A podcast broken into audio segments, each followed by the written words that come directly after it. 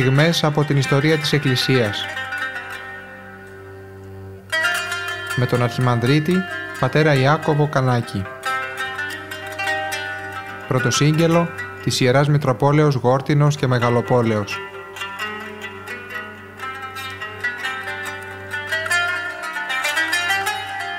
Φτάσαμε στους, από τους σταθμούς αυτούς της ιστορίας, της εκκλησιαστικής ιστορίας, φτάσαμε στον έβδομο σταθμό, σημαντικό σταθμό, είναι η έβδομη Οικουμενική Σύνοδος.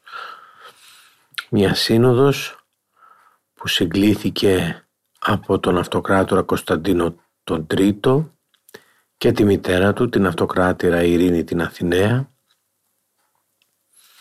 στη νίκαια της Βυθινίας και συγκεκριμένα στο ναό της του Θεού Σοφίας στο ναό της Αγίας Σοφίας το 787 κατόπιν αίτησης του Πατριάρχη Κωνσταντινούπολεως Ταρασίου. Η σύνοδος αυτή αποφάσισε την αναστήλωση των εικόνων και οι πατέρες καταδίκασαν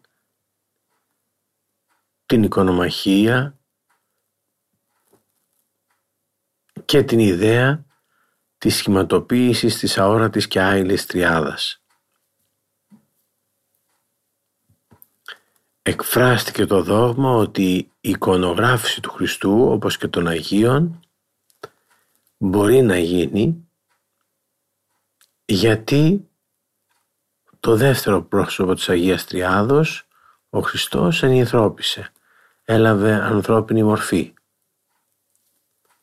Και το άλλο σημαντικό που διευκρινίστηκε μέσα από τις αποφάσεις της Συνόδου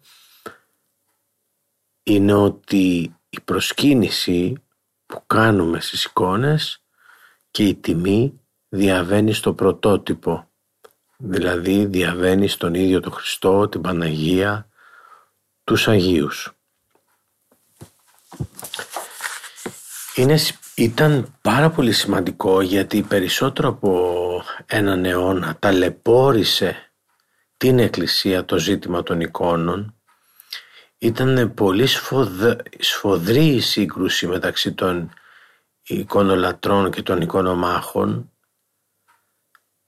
ενώ δεν ξεκίνησε με τέτοια σφοδρότητα από την αρχή ούτε η επιχειρηματολογία η θεολογική ήταν τόσο δυνατή από την αρχή στη συνέχεια όμως πήρε πολύ μεγάλη διάσταση και χρειάστηκε να συγκληθεί η έβδομη αυτή η Οικουμενική Σύνοδος την οποία και αναφέραμε. Να πούμε δύο πράγματα για τις εικόνες λοιπόν, να πούμε δηλαδή σχετικά με τις αποφάσεις της εβδόμης Οικουμενικής Συνόδου πώς τοποθετήθηκαν τα πράγματα και πώς ισχύουν μέχρι και σήμερα. Να πούμε ότι η εικόνα δεν είναι μια απλή αναπαράσταση ούτε διακόσμησης ούτε μιας οικαστικής απόδοσης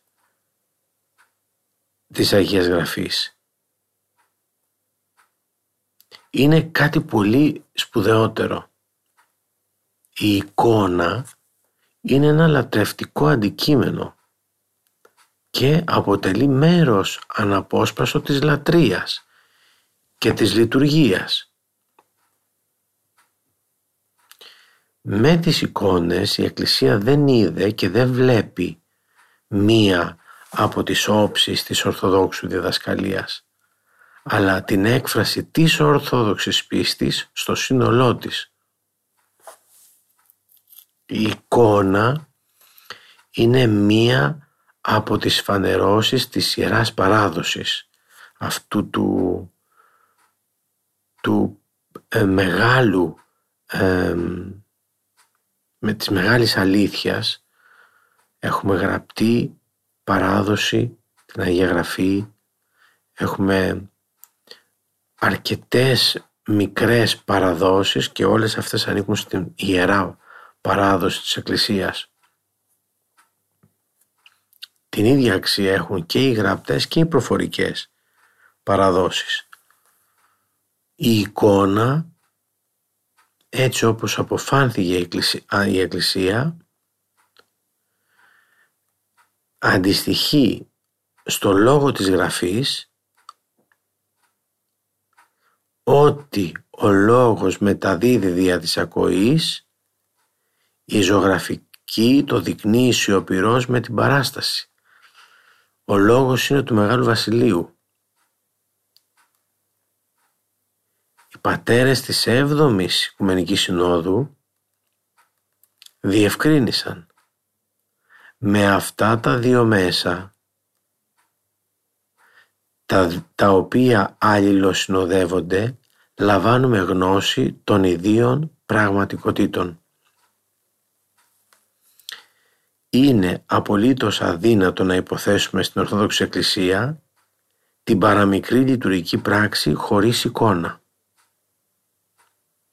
Η λειτουργική και η μυστηριακή ζωή της Εκκλησίας είναι αχώριστη από την εικόνα. Όταν μπαίνουμε, το πρώτο πράγμα που κάνουμε όταν μπαίνουμε μέσα στο ναό, όλοι μας και οι ιερείς και οι λαϊκοί, το πρώτο που κάνουμε είναι να προσκυνήσουμε τις ιερές εικόνες. Και αυτή η ίδια η προσκύνηση είναι και μια ομολογία Η εικόνα είναι λατρευτικό αντικείμενο στο οποίο υπάρχει Θεία Χάρις και σε μερικές υπάρχουν, υπάρχει πολύ, σε μεγάλο βαθμό η Θεία Χάρις, ακόμα και θαυματουργούν οι εικόνες. Έχουμε εικόνες οι, οι οποίες δακρύζουν. Είναι μια έκτακτη, ένα έκτακτο σημείο της Θείας Χάριτος εκεί. Πάντοτε οι εικόνες βρίσκονται μέσα στους ναούς, διδάσκουν, διότι είναι λέει και προσφέρουν και γνώση στον αγράμματο. Έστω και αν δεν ξέρει κάποιος την αλφάβητο, το αλφάβητο, μπορεί μέσα από μια εικόνα που θα δει να, δει, να κατανοήσει πάρα πολλά πράγματα. Η εικόνα λοιπόν χαρακτηρίζεται ως θεολογία με ορατές παραστάσεις. Και η έννοια και το περιεχόμενο της εικόνας δεν είναι, δεν είναι τίποτα άλλο από μια θεολογική ύλη ομοιόβαθμη της Αγίας Γραφής. Η εικόνα τι περιγράφει, γεγονότα περιγράφει μέσα από την Αγία Γραφή ή το βίο ενός Αγίου.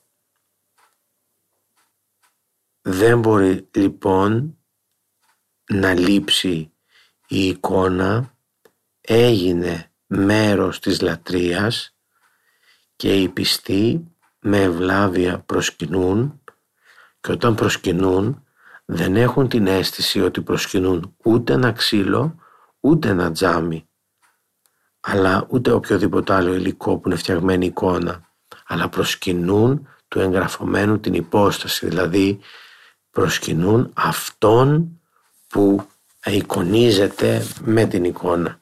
Θα σας πω ένα απλό παράδειγμα σχετικά με αυτό.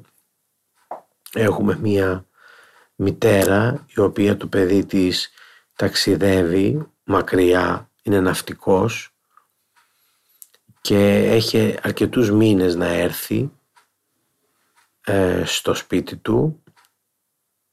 Εκείνη λοιπόν έχει μία φωτογραφία σε κορνίζα του παιδιού της και κάθε πρωί αφού λιβανίσει το σπίτι της και λιβανίσει και αυτήν τη φωτογραφία παίρνει το παιδί της στην αγκαλιά στην αγκαλιά της ασπάζεται αυτή τη φωτογραφία και το κρατάει ε, μέσα στα στήθη της. Εκείνη την ώρα έχετε την αίσθηση ότι εκείνη η γυναίκα προσκυνά και κρατά ένα ξύλο ή ένα μέταλλο από το οποίο είναι φτιαγμένη η κορνίζα; Όχι. Εκείνη την ώρα νοερά και ουσιαστικά και καρδιακά εναγκαλίζεται το ίδιο το παιδί της. Με παρόμοιο τρόπο μπορούμε να πούμε ότι η εικόνα, όταν προσκυνούμε όλοι μας την εικόνα, δεν έχουμε την αίσθηση ότι προσκυνούμε κάτι άψυχο, ένα υλικό, αλλά προσκυνούμε αυτού τη μορφή, αυτόν ακριβώς που, που εικονίζεται, δηλαδή το Χριστό, την Παναγία και τους Αγίους. Έχει γράψει μια σπουδαία μελέτη για από τις εκδόσεις Αρμός έχουν, έχει εκδοθεί παλαιότερα ο καθηγητής κυρίως Γεώργιος Κόρδης.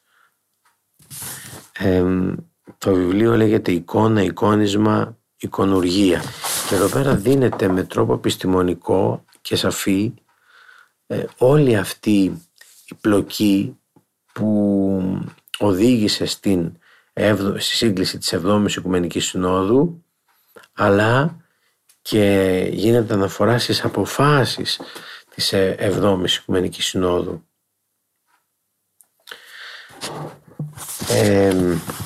θα δούμε λοιπόν μερικά πράγματα που αναφέρονται σχετικά με αυτό το ζήτημα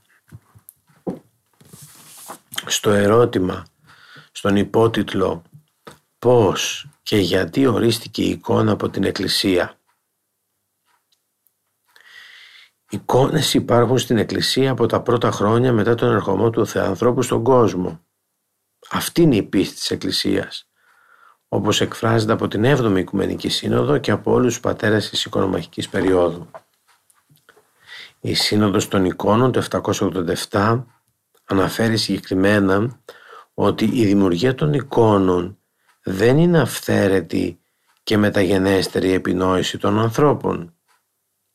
Η Εκκλησία τι κάνει; Δεν κάνει άλλο, κάτι άλλο από το να αναζωγραφίζει, να μεταγράφει δηλαδή τη μορφή του Χριστού όπως την είδαν οι άνθρωποι και όπως την παρέδωσαν οι Απόστολοι. Κοιτάξτε πόσο ωραία αυτό αποτυπώνεται ηγούν Αγία του Θεού Εκκλησία ως παρέλαβε παρά των Αγίων Αποστόλων και Πατέρων αυτό το είδος το οραθέν της ανθρώπης αναζωγραφεί. Το ίδιο λέει και ο Άγιος Θεόδρος ο Στουδίτης, ο μεγάλος αυτός θεολόγος του 9ου αιώνα, ο οποίος και διώχθηκε για την υπεράσπιση των εικόνων. «Εικονίζομεν», λέει ο Άγιος, τον Κύριον ημών Ιησού Χριστόν, σωματικό χαρακτήρι, ηρμό το ανέκαθεν από αυτής της αποστολικής πράξεως παρηγμένο, εξοικόνος εικόνα μεταγράφοντες καθάπρε και τους ζωοποιού σταυρού. Η εξοικόνηση λοιπόν του Χριστού γίνεται με την παρουσίαση του σωματικού χαρακτήρα του, δηλαδή της μορφής του, πράξη που για πρώτη φορά συνέβη στην αποστολική περίοδο. Η Εκκλησία μέσα στους αιώνες δεν κάνει άλλο από το να μεταγράφει την πρώτη αυτή αποστολική εικόνα. Αυτή είναι η πίστη της Εκκλησίας και υπάρχει πολύ σοβαρός λόγος για την αιμονή στην πίστη αυτή. Όπως, όπως ε, θα φανεί, στην πίστη αυτή θεμελιώνεται η αυθεντικότητα της εικόνας του Χριστού, η δυνατότητα εξεικονίσεώς του, καθώς και η προσκύνηση της εικόνας του. Ασφαλώς δεν έχουμε αρχαιολογικά ευρήματα που να μπορούν να θεμελιώσουν πλήρως την πίστη αυτή.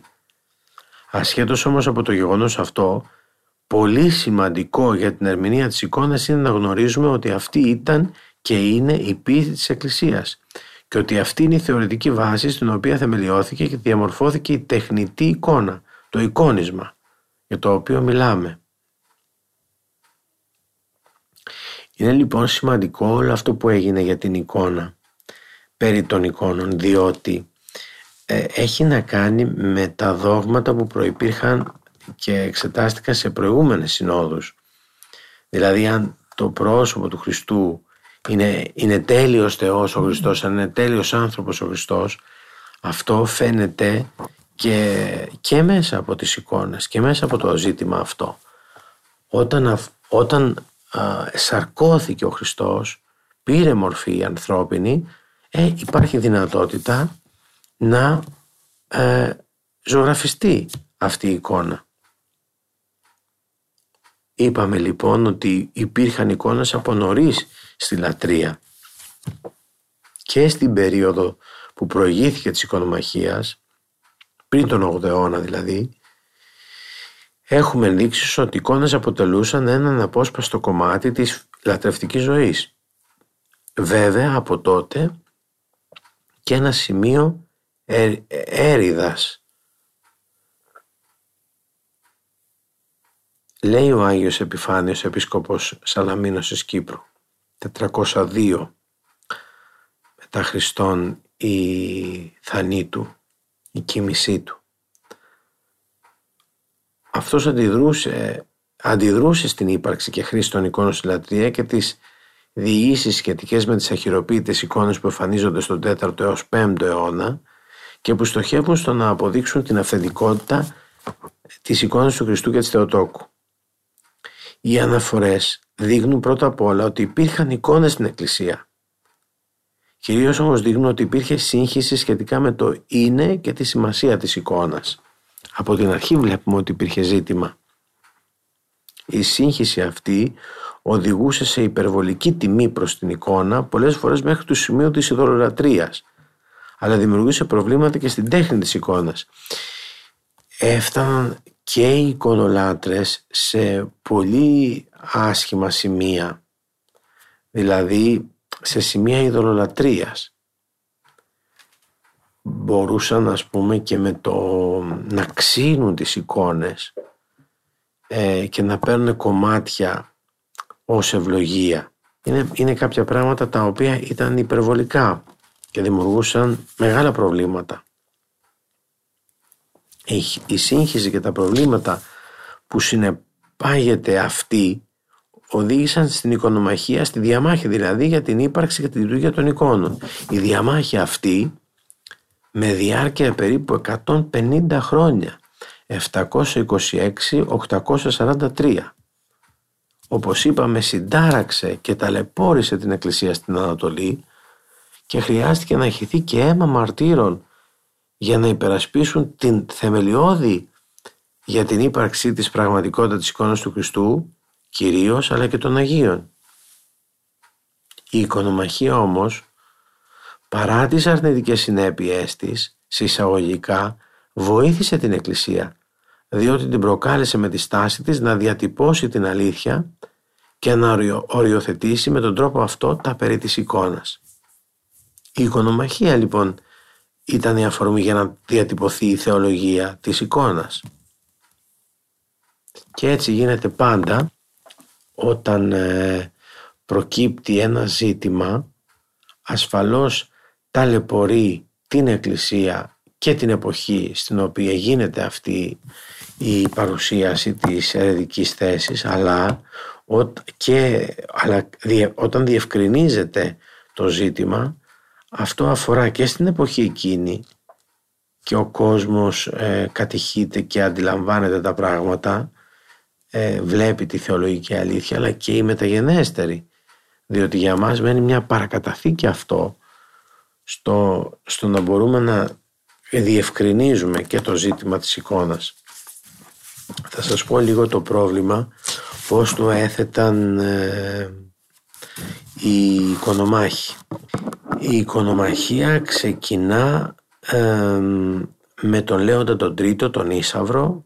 Στο σημείο αυτό ε, διαφέρει από ανάλογες προγενέστερες τάσεις καθώς προχώρησε ο αυτοκράτορας στην απομάκρυση και καταστροφή των εικόνων και στην απαγόρευση της προσκύνησής τους.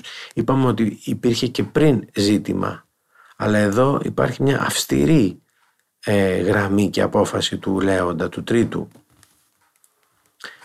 Αυτό το οποίο μας ενδιαφέρει είναι η επιχειρηματολογία των οικονομάχων και ο τρόπος που έθεταν το πρόβλημα στους εικονόφιλους Παύλα Ορθοδόξους. Η επιχειρηματολογία των εικονομάχων παρουσιάζει δύο στάδια. Αρχικά και μέχρι το 752 οι οικονομάχοι δεν παρουσιάζουν κάποια σοβαρή, σοβαρά θεολογικά χριστολογικά επιχειρήματα. Η οικονομαχική δραστηριότητά τους θεμελιώνεται κυρίως στις απαγορευτικές της Παλαιάς Διαθήκης διατάξεις για την κατασκευή και προσκύνηση των ειδόλων και ομοιωμάτων όπως και στις αναφορές που γίνεται στην Καινή Διαθήκη και στους πατέρες. Απουσιάζει από τη σκέψη τους τελείως η χριστολογική επιχειρηματολογία καθώς φαίνεται να μην συνδέουν την απαγόρευση των εικόνων με το χριστολογικό δόγμα.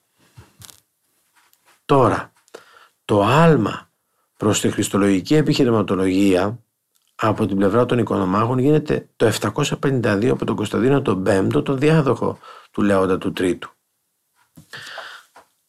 Ο αυτοκράτορας αυτός με μια σειρά κειμένων του, τις ονόμασε τις πεύσεις, επιχείρησε να απαντήσει στους εικονόφιλους και να αποδείξει όχι πλέον ότι δεν πρέπει να υπάρχουν εικόνες και να προσκυνούνται, αλλά ότι είναι αδύνατο να υπάρχουν εικόνες του Χριστού.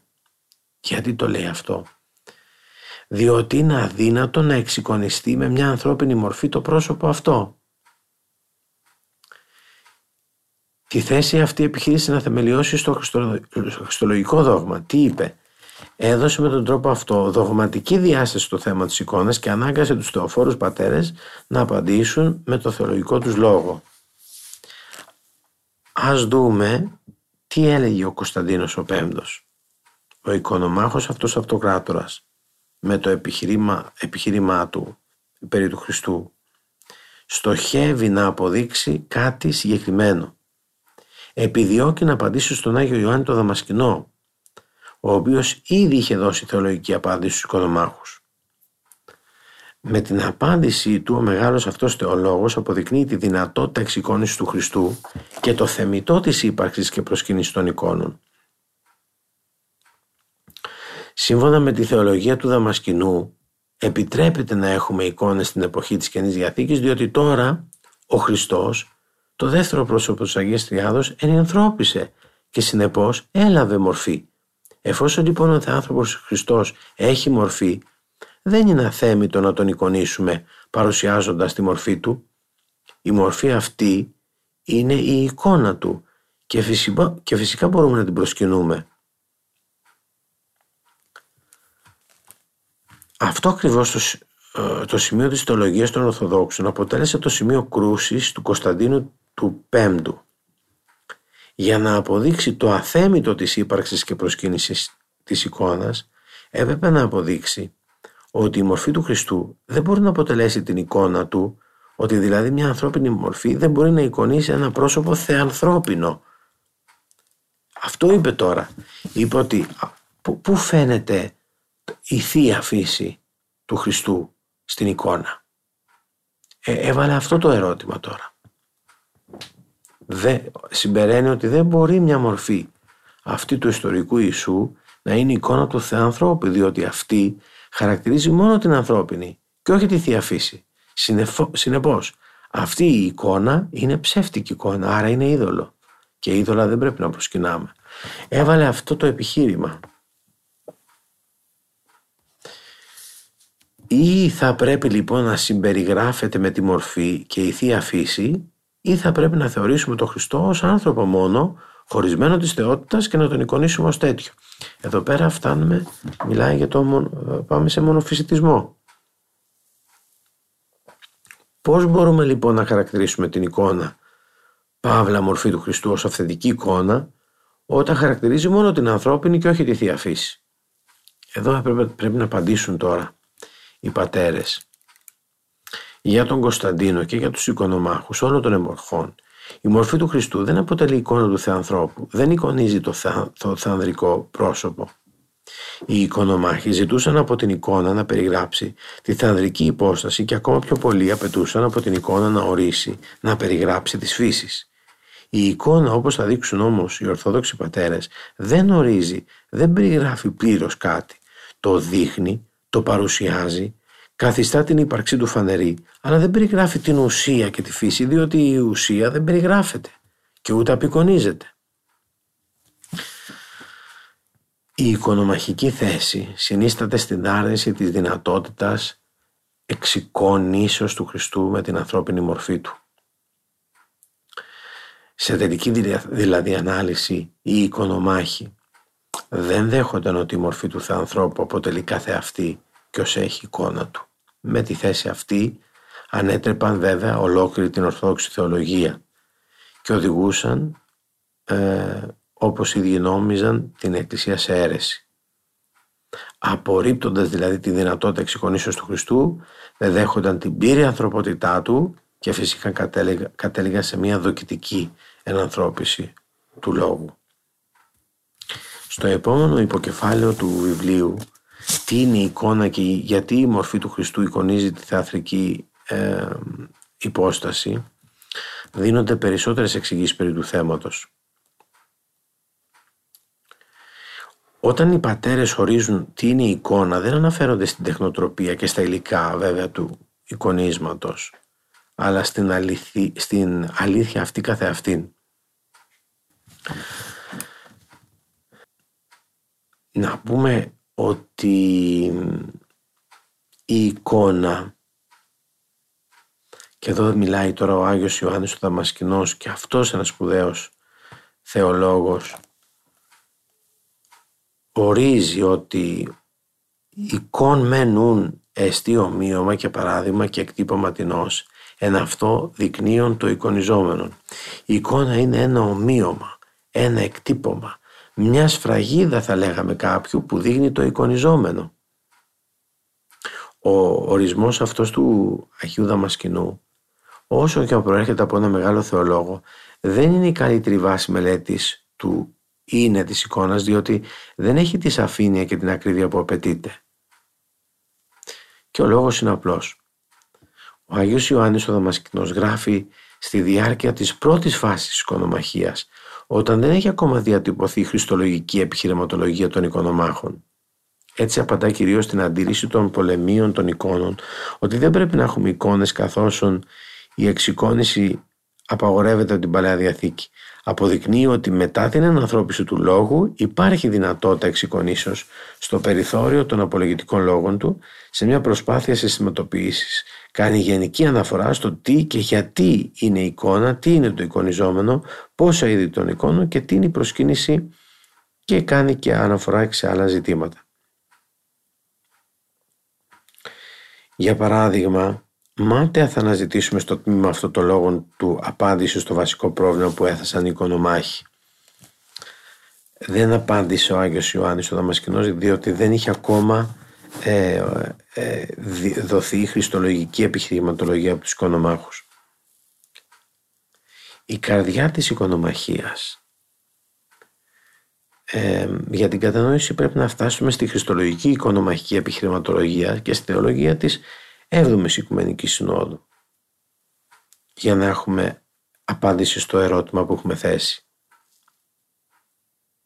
Η Ορθόδοξη Θεολογία με την οποία ορίζεται τι είναι η εικόνα του Χριστού, η, κατεξοχή, η κατεξοχήν εικόνα, τι παρουσιάζει και γιατί η εικόνα αυτή είναι προσκυνητή, διατυπώθηκε στην προσπάθεια να δοθεί απάντηση στην οικονομαχική επιχειρηματολογία, σύμφωνα με την οποία η μορφή του Χριστού δεν είναι αυθεντική εικόνα του, διότι δεν περιγράφει τις δύο φύσεις του και συνεπώς δεν είναι προσκυνητή. Η Εκκλησία απαντά στην πρόσκληση αυτή, πρόκληση αυτή τονίζοντας ότι ο Χριστός είναι πρόσωπο θεανθρώπινο, περιγραπτό κατά την ανθρωπότητά του και απερίγραπτο κατά τη θεότητά του. Το γεγονός όμως ότι ο Χριστός μετέχει σε δύο φύσεις δεν σημαίνει ότι η εικόνα του περιγράφει τις φύσεις αυτές. Η εικόνα δεν ομοιάζει στο πρωτότυπο ως προς τη φύση, αλλά μόνο ως προς το όνομα και τη μορφή. Έτσι για παράδειγμα, δεν αναζητούμε στην εικόνα ενός ανθρώπου την ψυχή του, στην εικόνα όχι μόνο η ψυχή, αλλά ούτε καν η ουσία του σώματος δεν υπάρχει. Αν υπήρχε, τότε η εικόνα θα ταυτιζόταν με τον άνθρωπο, δεν θα, δεν θα, δεν θα ήταν εικόνα. Η έβδομη Οικουμενική Σύνοδος κατέστησε σαφές ότι η εικόνα δεν αναφέρεται στην ουσία του εικονιζομένου και δεν περιγράφει τη φύση του. Η εικόνα περιγράφει μόνο τη μορφή και έχει το όνομα, το όνομά του. Η μορφή αυτή είναι η εικόνα κάποιου και εικονίζει την υπόστασή του έτσι ώστε βλέποντας κανείς την εικόνα να βλέπει σε αυτήν την υπόσταση του εικονιζομένου. Αυτό εξάλλου αιτιολογεί και την προσκυνήση των εικόνων. Η 7η Οικουμενική Σύνοδος έβγαλε τον όρο, τον δογματικό όρο που λέει «Η γάρ της εικόνος τιμή επί το πρωτότυπο διαβαίνει και ο προσκυνών την εικόνα προσκυνεί εν αυτό του εγγραφωμένου την υπόσταση». Οι πατέρες και, στα, και σε αυτή τη σύνοδο και στην 7η Οικουμενική Σύνοδο που, για την οποία κάναμε μία αναφορά σήμερα ε, μας μιλούν με σαφήνεια και διευκρίνησαν τα ζητήματα και για το ανακύψαν θέμα το, το θέμα που ανέκυψε στην εποχή και ταλαιπώρησε όπως είπαμε για πολλά χρόνια την Εκκλησία. Πιστεύουμε στο συνοδικό σύστημα, πιστεύουμε ότι μέσα από το σύστημα αυτό δια των πατέρων μιλάει ο Θεός.